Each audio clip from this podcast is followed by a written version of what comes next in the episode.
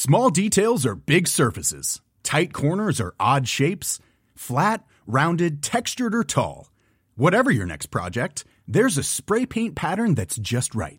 Because Rust new Custom Spray 5 in 1 gives you control with five different spray patterns.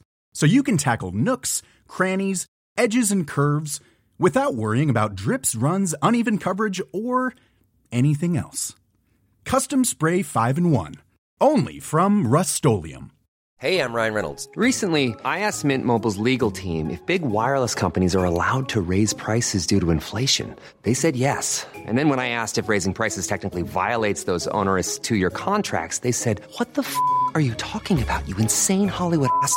So to recap, we're cutting the price of Mint Unlimited from $30 a month to just $15 a month. Give it a try at mintmobile.com slash switch. $45 up front for three months plus taxes and fees. Promo for new customers for limited time. Unlimited more than 40 gigabytes per month. Slows. Full terms at mintmobile.com.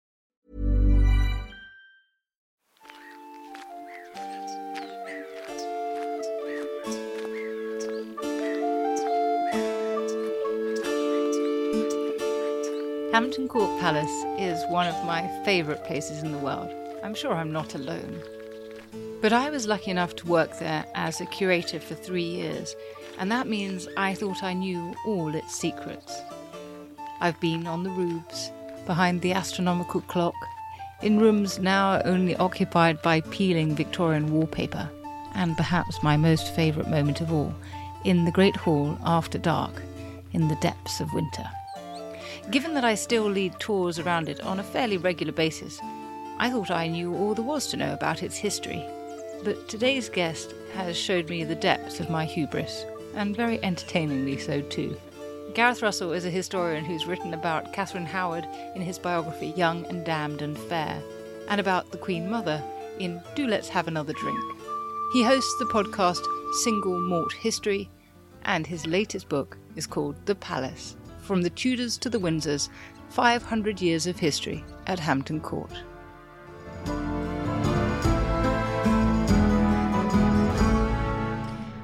Gareth Russell, welcome back to Not Just the Tudors. Thank you so much for coming back. Thank you for having me. I love it. We're talking because you have another delicious book out, The Palace, which is, the subtitle will give it away, From the Tudors to the Windsors 500 Years of History at Hampton Court. And it's such a fun read. Your prose is really enjoyable. What's the guiding principle of the book, would you say? Because this isn't an architectural history, is it? No, it's not. First of all, that's been done and done very well. And I think you always have to hope to bring something at least faintly new, hopefully very new to the topic. And also, architectural history is just not my bag. It's not my area of expertise. It is a social history. It's really the history of the country, but maybe more specifically the monarchy through Hampton Court. And each room is a different decade, different room, and a different person who lived there, starting with a courtier of Henry VII and up to the current Princess of Wales when she visited in 2016. Okay, so when we get to each episode, can you tell us the year we're in and the room we're in as we move on?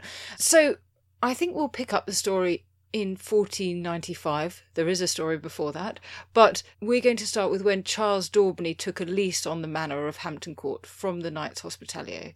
And a lease at that time allowed a lot more freedom than the lease today, in that he was allowed to build something fine enough to enjoy a visit from the King and Queen. What do we know about the manor and the visit. Yeah, but it's 1495 and 1503, and it's the kitchens. They're the only really substantial surviving piece from Daubeny's tenancy. And as you say, yes, there is a fascinating history before, not enough documentation to sustain a chapter. But it was owned by these warrior monks, which is the most unique crossover brand possible to the Middle Ages.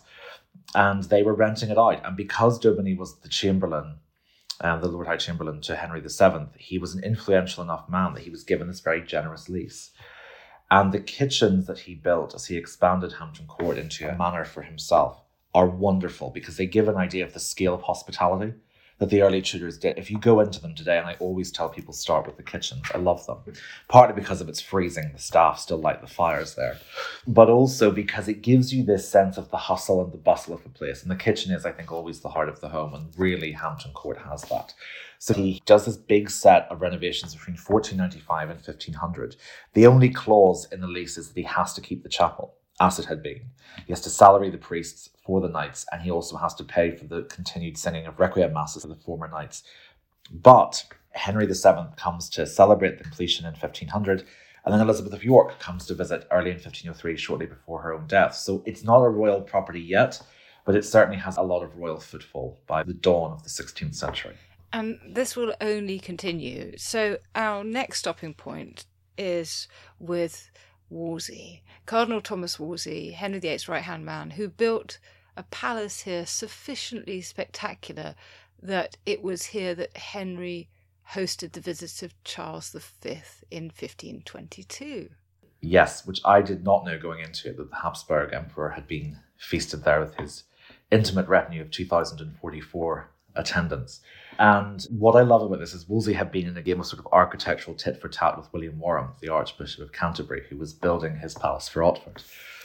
And when Cardinal Campeggio, who of course is a lot more famous for adjudicating or failing to adjudicate on the marriage between Henry VIII and Catherine of Aragon, came to England many years earlier, he went to Otford because it was the grandest palace then. But when the emperor arrived, by then Hampton Court had outsparkled Otford. So yes, chapter two really looks at this visit of the emperor in 1522 and what does it tell us about this dawning age of empires and the way in which Tudor diplomacy happens. So it's quite interesting that Charles V is someone who Wolsey thinks very highly of, and Wolsey doesn't think of people highly easily. He can be quite a firm judge of character, and he's very impressed by Charles V. And I think sometimes we've maybe reduced the Habsburgs to a bit of a, a historical joke, and actually seeing just how substantial they could be was interesting. And also, I found some sources from people who'd worked there about what it was like for the servants to have to prepare for a visit like this, and it's exhausting. So, it, hopefully, chapter two lets you see what it was like to host a state visit and what was at stake at a state visit early in the reign of Henry VIII. I think one of the things that struck me so much about Wolsey and Hampton Court is that it is a symbiotic relationship. In many ways, Hampton Court is almost, for anyone familiar with the Gilded Age of American history, there's an element to which these houses become the symbol of the ascent of an individual or family. The Vanderbilts, the Rothschilds, the Astors. Hampton Court is like that a few centuries beforehand. Wolsey doesn't exactly come from nothing, but compared to the aristocracy, he does, and they are very happy reminding themselves of this when he gets in their way. And even I mentioned a young Irish nobleman, James Butler, even the people waiting on him or Henry Percy come from old money families.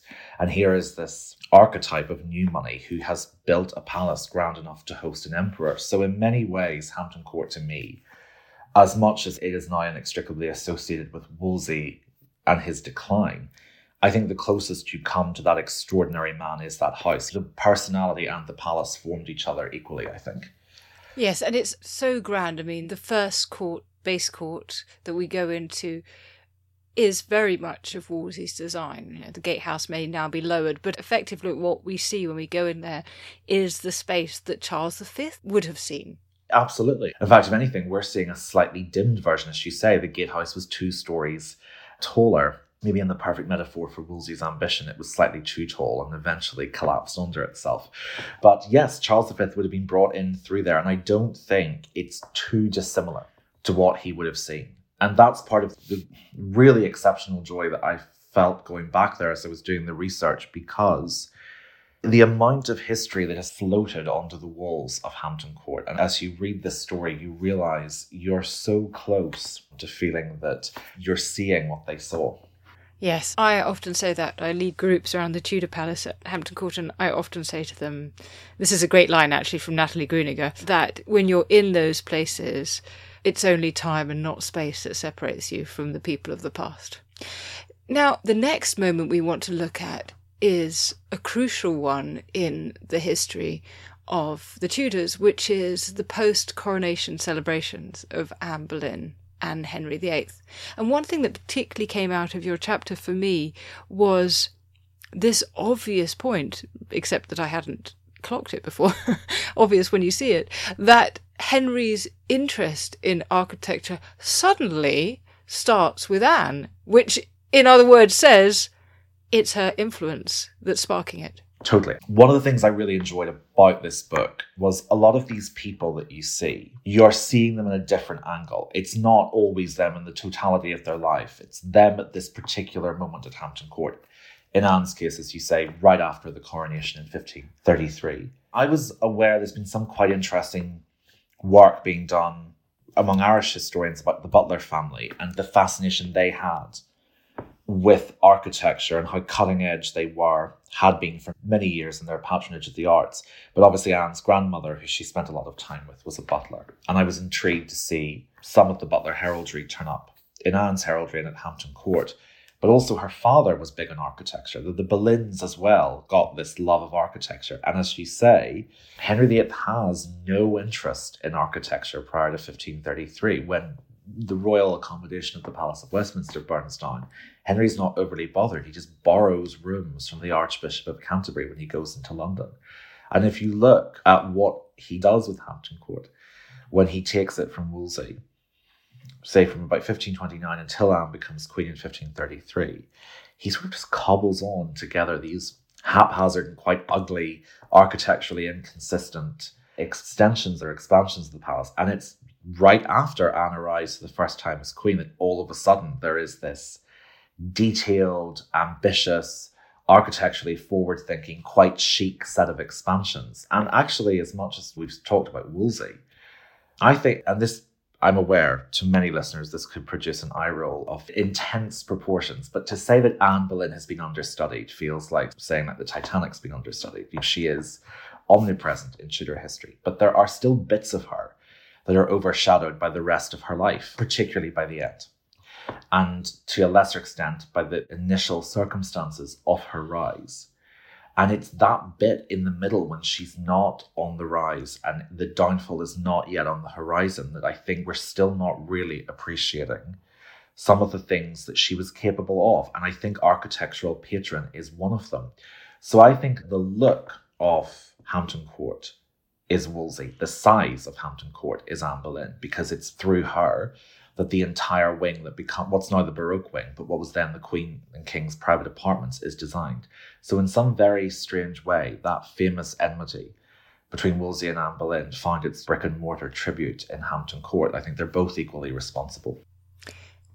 So give us some sense of how Anne and Henry's Hampton Court differed from the one we know today.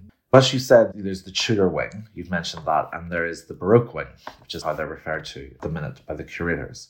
The Tudor wing, as we see it today, is predominantly the public rooms. Things like the Great Hall, the Great Watching Chamber, the chapel, and the Privy Council Chamber at the end of what's now called the Haunted Gallery. When you get to the other end of the Haunted Gallery, you take a leap through time. You take one step, and all of a sudden you're in the 1700s.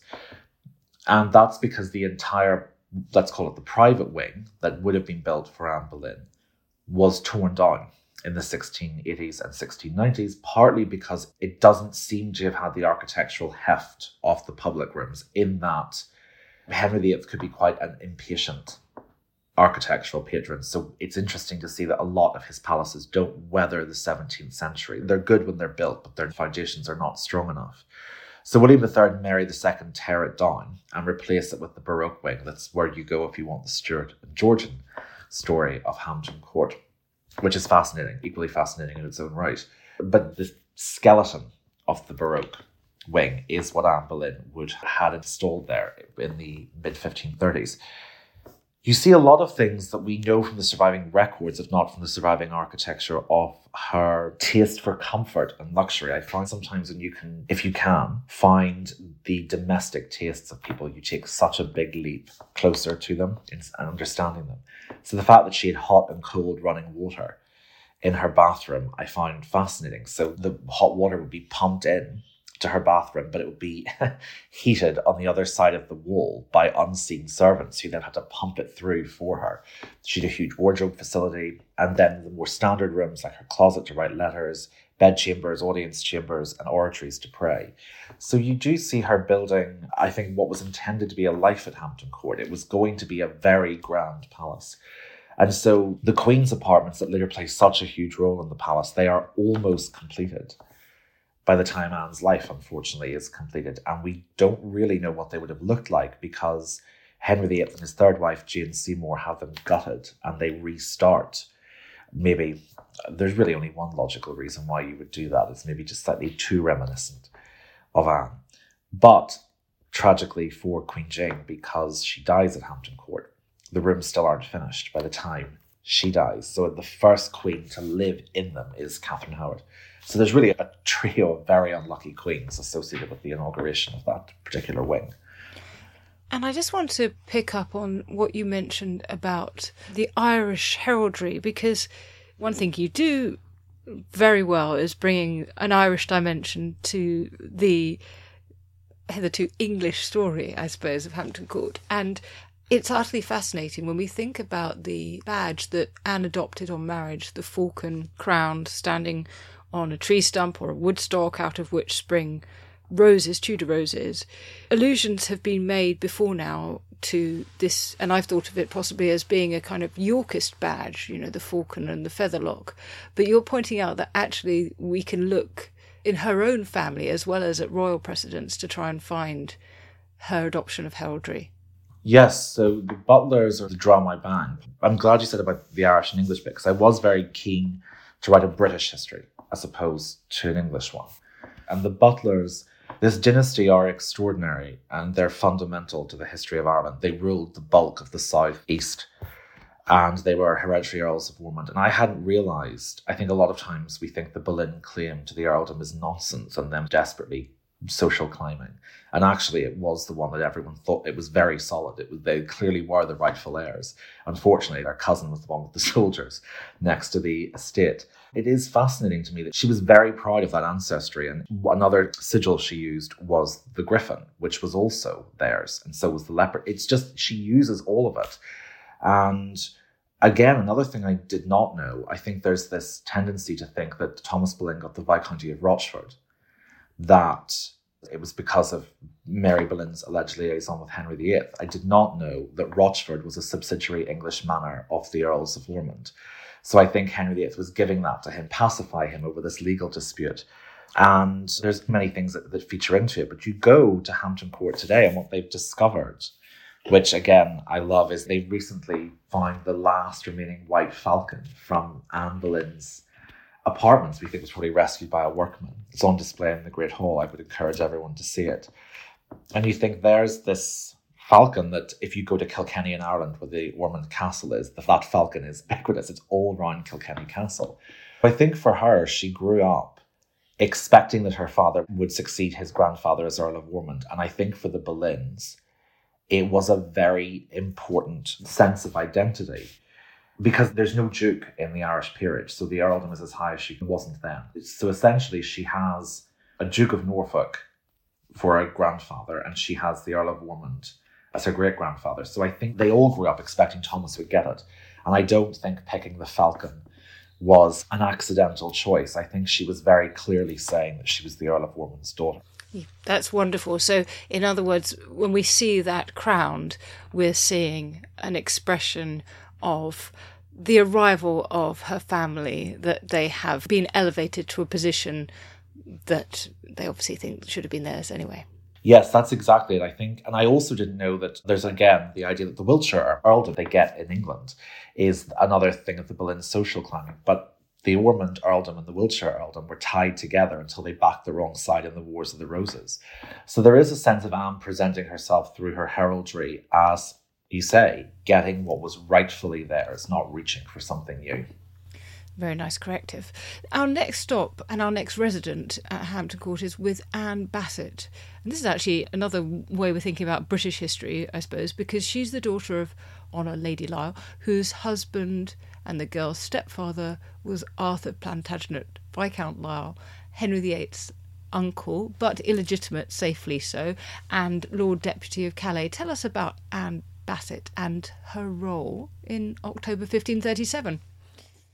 Yes, perfect. Brings us to chapter 4, 1537, the Maiden's Chamber, where all the unmarried, the six unmarried ladies in waiting, the maids of honour, reside.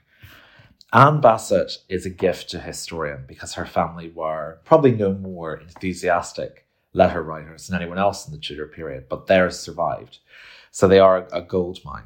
An often quite gentle but sad figure of her stepfather, Arthur Plantagenet, and the absolute force of nature, which is her mother, Lady Lisle, who comes as an Austen esque mother, always trying to find social promotion for her daughters. So, yes, Anne is from a Devonshire gentry family. Her and her sisters go with their mother when she marries the governor of Calais. And Calais is fascinating because it is the idea that there was this tiny rump of the Plantagenet Empire. Anne of Plantagenet was one of the last people to govern it in a strange way. The family had backed the wrong horse. They had been very assiduous courters of the Boleyns. They also had a sort of social friendship with Henry Norris. So in 1536, it looks like their courtly credit has gone up in smoke. And they managed to persuade the new queen, Jane Seymour, to consider one of the girls to join her staff. Jane then changes her mind, and it's only in the autumn of 1537 that Queen Jane says, okay, there is a space, which I think shows us the Jane Seymour that you see in the book. Again, it's looking at someone from different angles, but the Jane Seymour in the palace, I find much more interesting than I've ever found her before because she was a lot tougher than I had given credit for. She really was a very strict manager of her household and immune to flattery and persuasion, which I go into in the book. But I found her less soft and more substantial than I had given her credit for, and I think a lot of people give her credit for. And there's quite a not an overly pleasant condition to this, which is that Queen Jane can't decide which of the two Bassett sisters she'll take. So she says, We'll send them over from Calais to Hampton Court and I'll decide on site. So you can't imagine the sibling rivalry and the nerves the sisters felt when they arrived, and she picks Anne. And I use that chapter firstly to show a different side of Jane Seymour, but also to take you inside what it was like to work as a lady in waiting at the court. There were a lot of rules, particularly about what you could wear.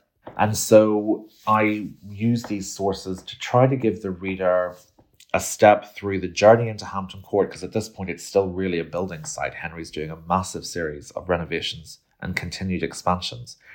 And also the way in which personal luck and likability made or broke your career at the Tudor court. There doesn't really seem to be any firm reason why one sister's picked over the other, except as Jane says herself, she'll pick which one she prefers.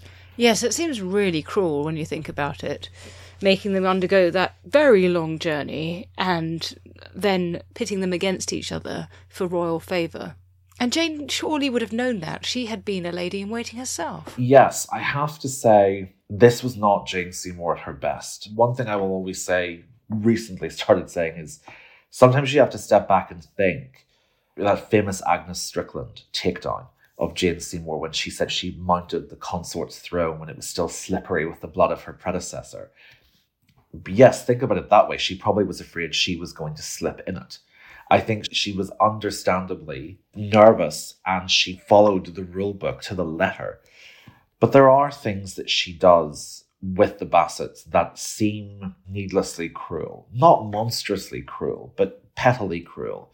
As you say, bringing them over from Calais. And then when she's picked one, she just leaves the other sister and it's left to cousins to swoop in to figure out what are we going to do? Are we going to find her somewhere to stay? She admits that she knows she's being too strict. There's a bit in which I found fascinating where she tells Anne Bassett, Your clothes are too French in cut. But knowing how expensive it is to make dresses, she says you can wear them out, but after that, they have to be in the English style. And then a couple of hours later, she sends a messenger and says, Really, I take it back, get rid of them, and wear the English style. And you think you've just admitted that you know how expensive that's going to be to the family and you're going to go ahead with it anyway. So she comes across as someone who follows the rules at the expense to perhaps her own happiness and certainly the happiness of others. And just a quick point on the Frenchness of Anne's clothing. Is this because it is a little bit more risque than Jane is happy with, or is it, as we're often told, because of its association with the previous queen? I don't think it's to do with the previous queen. So I had a trundle through the inventories of Henry VIII, and one of the things I found this idea that Anne Boleyn only wore the French hood and Jane Seymour only wore the English gable hood is not true.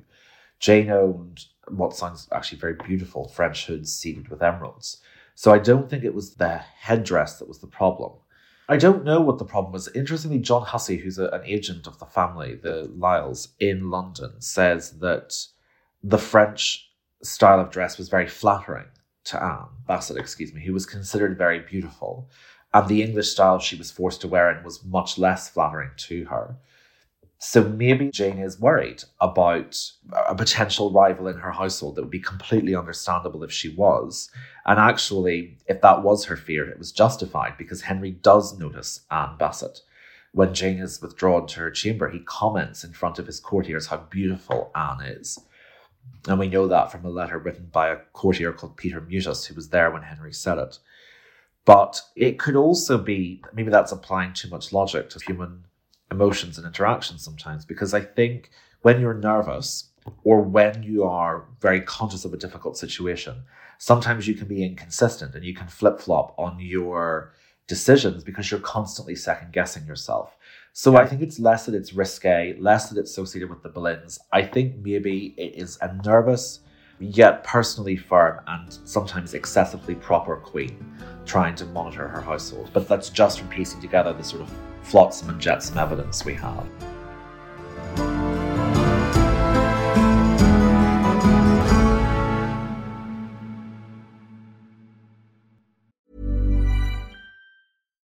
If you're looking for plump lips that last, you need to know about Juvederm lip fillers. With Juvederm Volbella XC and Juvederm Ultra XC, your lip look, whether it's subtle or bold, can last up to one full year with optimal treatment and no additional maintenance. Find a licensed specialist and see if it's right for you at juvederm.com today. That's J U V E D E R M.com. Add fullness to lips in adults over 21 with Juvederm Volbella XC or Juvederm Ultra XC. Do not use if you have severe allergies or a history of severe allergic reactions, or if you're allergic to lidocaine or the proteins used in Juvederm. Tell your doctor if you have a history of scarring or taking medicines that decrease the body's immune response or that can prolong bleeding. Common side effects include injection site redness, swelling, pain, tenderness, firmness, lumps, bumps, bruising, discoloration, or itching. As with all fillers, there's a rare risk of unintentional injection into a blood vessel, which can cause vision abnormalities, blindness, stroke, temporary scabs, or scarring. For full important safety information, visit juvederm.com. Quality sleep is essential. That's why the Sleep Number Smart Bed is designed for your ever evolving sleep needs. Need a bed that's firmer or softer on either side? Helps you sleep at a comfortable temperature? Sleep Number Smart Beds let you individualize your comfort so you sleep better together. JD Power ranks Sleep Number number 1 in customer satisfaction with mattresses purchased in-store. And now, save 50% on the Sleep Number limited edition Smart Bed for a limited time. For JD Power 2023 award information, visit jdpower.com/awards. Only at a Sleep Number store or sleepnumber.com. Ryan Reynolds here from Mint Mobile. With the price of just about everything going up during inflation, we thought we'd bring our prices down. So to help us, we brought in a reverse auctioneer, which is apparently a thing. Mint Mobile unlimited premium wireless. Ready to get 30, 30, bit to get 30, bit to get 20, 20, 20, bit to get 20, 20, bit to get 15, 15, 15, 15 just 15 bucks a month. So, Give it a try at mintmobile.com slash switch. $45 upfront for three months plus taxes and fees. Promo rate for new customers for limited time. Unlimited more than 40 gigabytes per month. Slows. Full terms at mintmobile.com.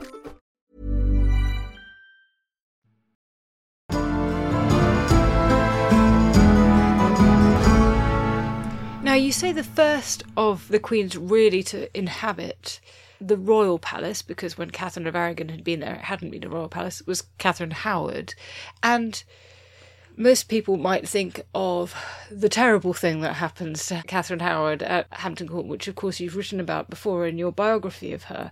But you tell us also about an interesting diplomatic moment, as it were, the story of Catherine Howard and Anne of Cleves dancing together.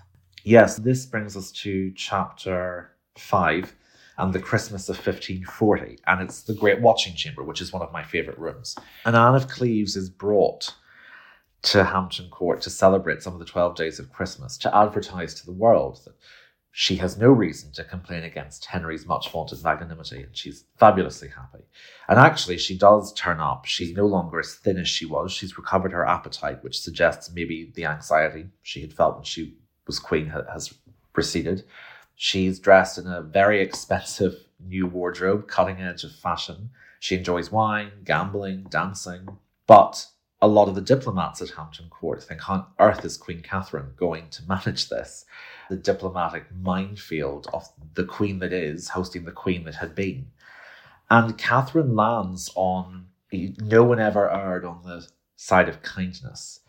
And if in doubt, an excess of good manners will usually see you through most tricky situations. So she bombards her with gifts and attention. And there's this fantastic moment where Anne of Cleves sinks to the deepest curtsy possible, and Catherine says, No, you shouldn't curtsy to me. And Anne of Cleves refuses to get up. And it's this sort of fantastic manners off that the two of them have. But they do dance together, and they seem to have a fantastic time. I think Anne's probably being slightly more strategic here because, interestingly, after the spell at Hampton Court, Henry is due to allocate some new land to her that will generate more rent for her household.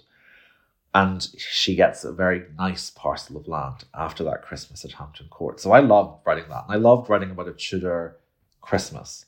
That chapter for me, I think, hopefully captured the splendor and the savagery that run within the Tudor court, because on the surface, this is a grand celebration. But underneath, everyone's terrified. They're all nervous. And as much as it ends in triumph for Anne of Cleves, two courtiers are arrested, one for being too liberal, one for being too conservative, and they're both sent to the Tower of London. So it's this window into the glittering terror that is happening in England in the 1540s. Now, one association people have with Catherine Howard at Hampton Court is down the processional route, more popularly known as the Haunted Gallery. We apparently have her ghost. Can you tell us this legend and then tell us whether it has any veracity? Chapter 6, The Haunted Gallery, brings us to 1541 and a little bit in 1544. So we get wives 5 and 6. But as you mentioned, I've written a biography of Catherine Howard before. And it presented a little bit of a challenge because I didn't want to repeat too much of what someone might have read in Young and Damned and Fair. But you can't leave Catherine's story out of Hampton Court. It's so inextricable to it. So I decided to write about it from the perspective of a minor member of the royal family, Lady Margaret Douglas, who was attached to Catherine's household and was also King Henry's niece. And that's squared the circle. So really that chapter from the perspective of someone watching this scandal unfold and trying to piece together what's happening when Catherine's downfall begins at Hampton Court in the early winter of 1541. The story goes that when she was confronted with allegations that she had lost her virginity outside of marriage to a man called Francis Derham, who she promised to marry, which, as you've mentioned before, actually, the last time we were on here, we said that actually is under canon law reasons for the annulment of her marriage to Henry she's very insistent that, that she had not promised to marry him. But in a panic to save herself, the story goes, she broke past her guards who were trying to keep her in her apartments and she ran down the processional route screaming for mercy to her husband, who was in one of the little rooms off the processional route that overlooked the chapel. So he was hearing Mass. And just before she gets to him, she is caught by the guards who drag her back to her apartment screaming for mercy. And the legend is either chill feeling of dread that comes over some people walking down the haunted gallery, or if you were a Victorian sightseer, the sound of screaming, is the spectre of Queen Catherine from 1541. No one knows yet where this came from. We can't trace in the sources where it begins, which is quite fascinating. I actually think it is possible that she made some kind of dash for. If she did, it would have to have been on the mid morning of Sunday, the 6th of November, 1541. It's a very narrow window between her finding out and Henry leaving Hampton Court and never seeing her again. He went to the Palace of Whitehall while she was being investigated. The layout of her apartments make it tricky. She would have to have run fast, which is not to say it's impossible it maybe because her household numbers had been reduced when she was being held during the investigation. It's possible some rooms were more empty than others than they usually would have been. It's possible, but I don't think that necessarily means it's likely. But uh, some people have said there's no way it happened. There is a way it happens, but a lot of things have to line up. Her speed, inattentive servants, and she has to have decided to run pretty much at the last room of the Queen's apartments to get there. So it's possible, but not necessarily probable. While we're telling the truth about things, can you tell us the truth about Barnaby Fitzpatrick, Edward VI's so called whipping boy? I loved the Barnaby Fitzpatrick chapters. That's chapter seven, which brings us to 1551 and the mid shooters. So, yes, Barnaby Fitzpatrick, or Brian McIlporrig, as he was when he was born into the Irish aristocracy and then had. The people say it's an anglicised name. I think Barnaby, there has been an element of Latin there as well, that he's going to Barnabas or something. But he's brought over, he's also half Butler, and they've lost none of their penchant for being close to royalty at this stage. So Barnaby is sent over to England, joins the future Edward VI household, and as you say, the legend is Barnaby's the whipping boy.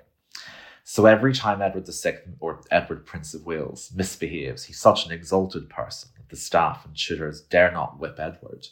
So every time Edward does something bad, they beat Barnaby and make Edward watch. And it's a very enduring story. And actually, politically in Ireland, fascinatingly, it becomes used in Irish nationalist histories in the early 20th century. And you see why they use it in terms of driving the point home with the subtlety of a sledgehammer, a young Irish boy beaten for the mistakes of an English prince is political propaganda 101. The whipping boy office never existed. And it's interesting, it's told about Edward VI and about Charles I. And in both cases, there's no contemporary evidence. And in fact, I think the way the Tudors saw bringing children up, they would have thought spare the rod and spoil the child. So actually, Edward was beaten when he made mistakes, in this maybe not as severely as James VI was in Scotland, but he certainly was physically reprimanded. Barnaby was not the whipping boy. And in fact, Barnaby becomes his best friend. And this chapter in 1551, Barnaby's about 17 or 18 years old. He seems to have been easily smitten with ladies. He's quite good looking, athletic, a bit of a rogue, confident.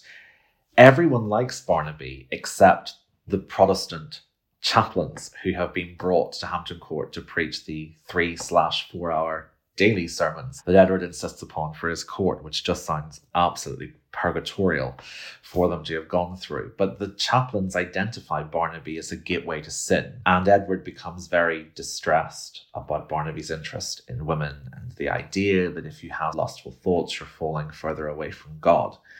So that chapter, in some ways, because obviously we, we all know Edward dies young, but Barnaby would have been his right hand man. Everything's happening this summer to set Barnaby up to be the favorite and to be one of Edward's talking about military tactics with him and foreign policy. And I think in some ways, actually, that chapter, I felt quite sad writing it because it's really the chapter of lost hopes and it's the chapter of youthful possibility.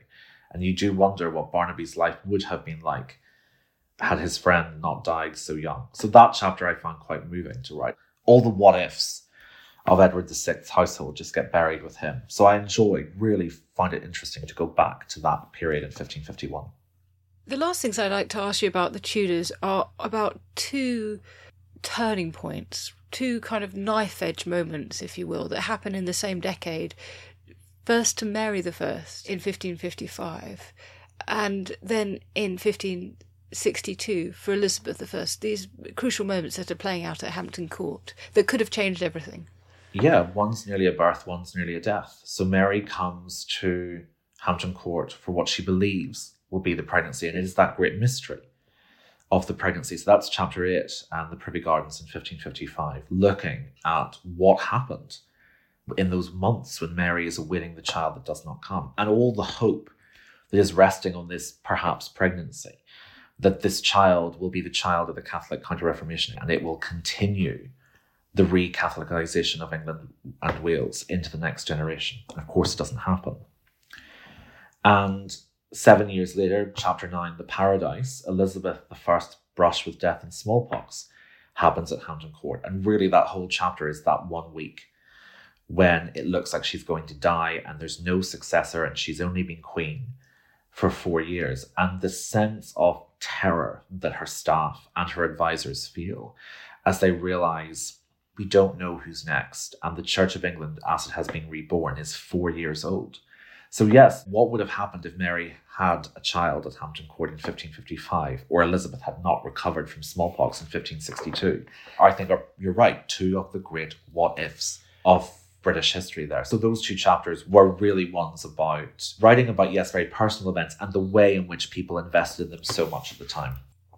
Now, inevitably, I have dilly dallied over the Tudors, but I do want to ask you a few questions about the 17th century. So, we've got a new king in a new century, bringing new divertisements to Hampton Court, both secular performance and sacred disputation.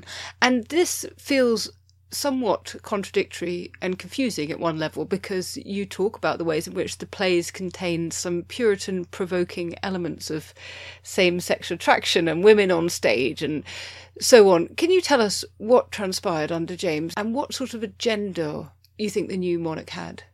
Yes, James I, England's James I, arrives in 1603 the first Stuart Christmas. James may be bisexual, but certainly on that Kinseyan scale, much closer to homosexual than otherwise. And his wife is perfectly accepting of this. They've done their duty, they have the children. All Anna asks is to be left alone with the money she wants and the household she wants. Anna of Denmark just a, a huge amount of time for. She's great fun. James has two secular and sacred personality types. So uh, at this first Christmas, one of the beefy young aristos that he's fallen for is Sir Philip Herbert, who really just comes through the sources as the archetype handsome but thick posho. By his own admissions, all he knows are horses and hunting. That's it. And how to have a good time. And with the hubristic confidence of the very good looking, Philip does not practice the dance steps in costume for this great masque in the Great Hall. And with all the overwrought splendour that the Stuarts will be famous for, they sew way too many jewels onto Philip's costume. So when he tries to do the dance, he begins to struggle under the weight of it. It sounds like the sort of the last three reps of a squat as he's trying to lumber through the hall with these diamonds and sapphires weighing him down. But yes, so this William Shakespeare is practicing there. They have all these plays. The men are playing the women. The men are kissing each other. The Puritans are not pleased. I said at one point they think that the Stuart court is just Sodom and Gomorrah with a props department, and they're getting very angry. And everyone gets rip roaring drunk, even the Queen. And Philip's nursing a hangover until sort of halfway through 1604, it sounds. Everyone's hungover, except James, who can really handle his alcohol. And as soon as the Christmas is finished, he starts the Hampton Court Conference, where he commissions the country's leading theologians to translate what will become the authorized or King James Bible. And he is really involved in this discussion to create what he calls one perfect translation into the English tongue of Scripture. So you went from raucous, fabulous, silly celebration Vegas with coronets in the Great Hall, and the next week it's in the same building. They're commissioning a Bible, a translation of a holy text that has shaped inspired, harmed, uplifted so millions upon millions of lives since. And finding the attention to detail and how seriously they took the mission to translate that bible. And the way they did it that i found profoundly moving. Now james's son charles i comes to hampton court in the 1640s twice in very different circumstances. Although in both instances he fled. Can you tell us about these occasions and the consequences of his flight? I started this more sympathetic to Charles I than I emerged, in that I was sort of staring at the page as I was thinking, what on earth are you doing? Hampton Court Charles in 1642 and 1647, he's a bungler. And look, he has many great qualities, not the least of which is he has this absolute abhorrence of bullying. And he says the only kind of people who are cruel are cowards. But there are many great qualities. But political acumen and trustworthiness are simply not either of those qualities. And yes, he arrives in 1642 when London has risen up against him, and he flees there with his wife and three of their children. She actually, probably Henrietta Maria, is a much more sympathetic and substantial figure than she's given credit for. And then they flee again as the Civil War engulfs them. He's then brought back as a prisoner in 1647 to negotiate with Henry Ireton and Oliver Cromwell about what the future will look like now that the Royalists have lost the Great Civil War. To some extent, I do think there was an element of him being slightly manipulated by Cromwell. But I think that's interesting, not fundamentally important. Charles makes a series of decisions at Hampton Court, which I find impossible to defend. he is someone who makes a very clear and conscious decision that he will restart the war rather than continue negotiating.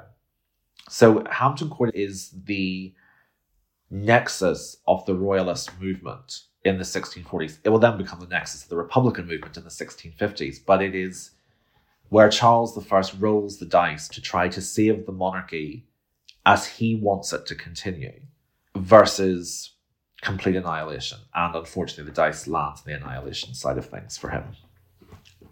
It's fascinating what you say that Hampton Court becomes important for the Republicans as well. And this is almost, well, this is very unlikely. You know, Oatlands, you point out, Oatlands Palace was sold and demolished. Hampton Court could have gone the same way if Oliver Cromwell hadn't taken a shine to it. What did Hampton Court look like in its Republican years? And what happened there in 1658?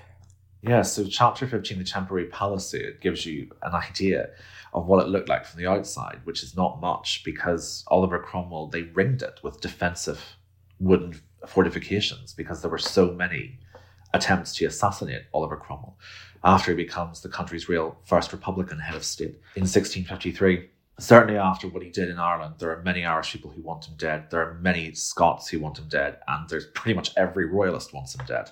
And there were numerous royalist assassination plots. But again, absolutely correct. I think one of the salient themes of this that I found just kept cropping up was the way in which happenstance and personality saved the palace or shaped the palace. And you're right, if Oliver Cromwell hadn't taken such a shine to Hampton Court, it might have gone the way Greenwich and Oatlands, and ultimately Richmond did. A lot of these palaces emerged from the Republican period either so decrepit they had to be demolished or they were demolished at the time. The Cromwells use Hampton Court as their weekend house, which is very grand for the first Republican head of state. His daughter Mary is married there, and inside, the palace is still pretty splendid.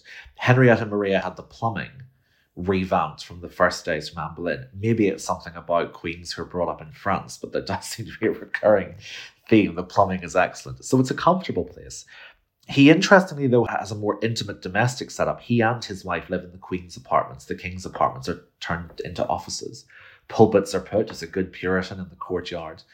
But in 1658, his favourite daughter Elizabeth, he calls her Betty, comes back. Her apartments look over the garden, and she comes back and she never leaves. And she's in her late 20s, but she almost certainly has a form of cancer. And in 1658, Hampton Court becomes completely focused on her final days. And Cromwell abandons all political duties, won't go into London, just stays by his daughter's bedside. And we have receipts from apothecarists coming up with palliative care for her, etc. So really, it's on the one hand, the physical layout of Hampton Court shows you the politics of Cromwellian rule and what it did to so many people. And the interior offered me a chance to show you him as the private man and father. And one does not cancel out the other. I think that's important to say. Sometimes I think we're in a rush to use personal virtues as a justification for political feelings. That's not what that chapter is about, but it shows you these two remarkable sides of him. Absolutely, and it balances that empathetic picture with also making sure we know about what was happening over the previous decade in Drogheda and other places. Now, the irony is, of course, that it's the Cromwellian occupation that makes the palace fit for a restoration monarch, and I would love to move forwards with you thinking about Charles II and indeed the changes that happened to Hampton Court later in the 17th century, and we go on, there are 25 chapters, we go up to 2016. But that will be it for today, and anyone who wants to know more is going to have to pick up a copy of the book and hear stories that are just as entertaining as those that we have heard today. So the book is called The Palace. Gareth Russell, it's been a real pleasure. Thank you for your time. Thank you so much for having me.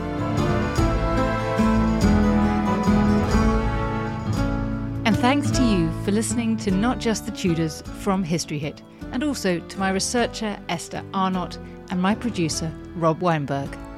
We're always eager to hear from you, so do drop us a line at notjustthetudors at historyhit.com or on X, formerly known as Twitter, at notjusttudors. And please remember to rate, rank, bestow multiple stars, and comment on this podcast wherever you listen, including on Spotify.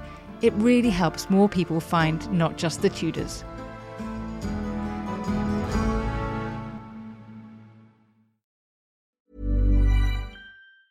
Small details are big surfaces. Tight corners are odd shapes. Flat, rounded, textured, or tall. Whatever your next project, there's a spray paint pattern that's just right. Because Rust-Oleum Custom Spray 5 in 1 gives you control with five different spray patterns. So you can tackle nooks, crannies, edges, and curves without worrying about drips, runs, uneven coverage, or anything else. Custom Spray 5 in 1. Only from Rust Mom deserves the best, and there's no better place to shop for Mother's Day than Whole Foods Market. They're your destination for unbeatable savings, from premium gifts to show-stopping flowers and irresistible desserts. Start by saving 33% with Prime on all body care and candles. Then get a 15-stem bunch of tulips for just $9.99 each with Prime. Round out Mom's menu with festive rosé, irresistible berry chantilly cake, and more special treats. Come celebrate Mother's Day at Whole Foods Market. History is full of extraordinary people, the Tudors being just a handful. In my latest film on History Hit, we meet Bess of Hardwick and go inside the incredible house that she built, a house that defines the elegance and grandeur of the Elizabethan age, a house fit for a woman who climbed to the top of the Tudor social ladder. To find out more about the life of Bess and many more fascinating figures from the past, sign up via the link in the description with the code TUDORS for an exclusive discount.